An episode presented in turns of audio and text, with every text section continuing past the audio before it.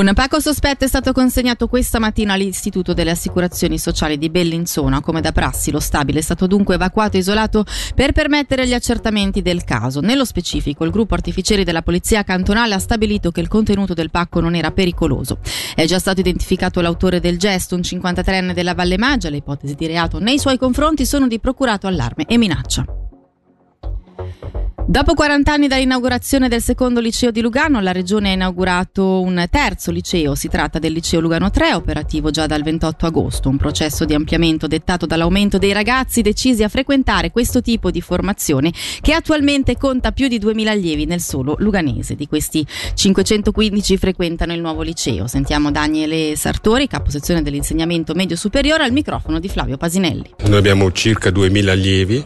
Fino all'anno scorso questi duemila allievi erano divisi milleduecento a Lugano Centro e altri ottocento a Savosa, e entrambe queste sedi erano giunte al limite della loro capienza. Per questo motivo si è deciso di istituire un terzo liceo, di non ampliare una sede esistente, perché siamo dell'idea che un liceo non possa superare le settecento ottocento unità degli allievi, la dimensione ideale per la formazione liceale, e quindi abbiamo deciso di istituire un terzo liceo.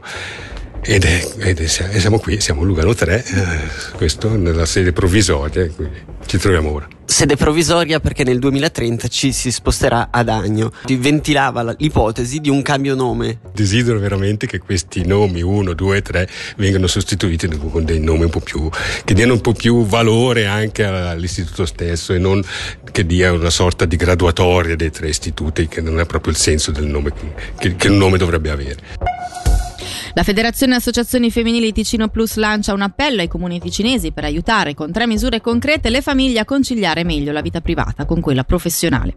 Ce le illustra la copresidente della Federazione Gino Lamantia, che sottolinea come l'appello non vuole mettere in difficoltà finanziarie i comuni, ma sostenere le numerose richieste delle famiglie sul territorio. Chiediamo da una parte asili nido per tutte le famiglie a un costo accessibile, poi chiediamo un tempo prolungato di qualità di pre e dopo scuola, dalla scuola d'infanzia fino a alle elementari, in ogni sede scolastica e mense scolastiche, in tutte le sedi, a prezzi moderati e senza limitazioni di accesso. È ovvio che in ogni comune la situazione è diversa, però quello che eh, mi sento di dire a questo punto è che sono delle misure che comunque che vanno anche a favore dell'economia tutta, perché se le donne sono messe nella posizione di poter andare a lavorare, di poter portare a casa un loro salario, vuol dire anche migliorare la capacità, il potere d'acquisto delle famiglie e quindi l'economia.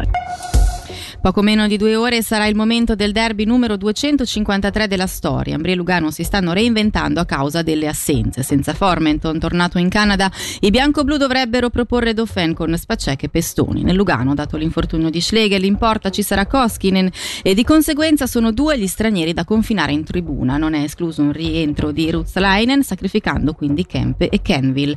Sull'assenza di Schlegel da una parte e di Formenton dall'altra sentiamo il diciottenne Tommaso De Luca, rientrato da due partite dopo l'infortunio alla schiena. Ma sono tutte e due assenze pesanti, quindi penso che noi daremo il massimo anche senza Formenton e cercheremo di vincere la partita. La partenza di Formenton come l'avete presa? L'avete pronti o vi è dispiaciuto e vi manca adesso qualcosa? Bah, ovviamente uno dei giocatori che stava andando meglio in questo periodo, sicuramente ci mancherà un po', ma penso che adesso sarà un'occasione per gli altri giocatori per dimostrare chi sono e che voglio insegnare anche loro. Qual è il modo migliore per affrontare il Lugano? Bah, essere più intensi di loro sicuramente, entrare subito nel momentum e non dargli troppo spazio, non dargli spazio in zona offensiva con i giocatori che hanno. Ma mi sento, mi sento benissimo come prima dell'infortunio, penso che non ho più avuto nessun problema a livello né muscolare né osso, mi sono subito sentito bene, pieno di energia. Sarà una partita che si giocherà più sui duelli, più sulle penalità, più su un piano mentale? Ma sicuramente sarà più su un piano mentale, secondo me, visto che non dovremo mollare né, né noi né loro. Sarà una partita molto intensa e, e la vinceremo proprio per quello.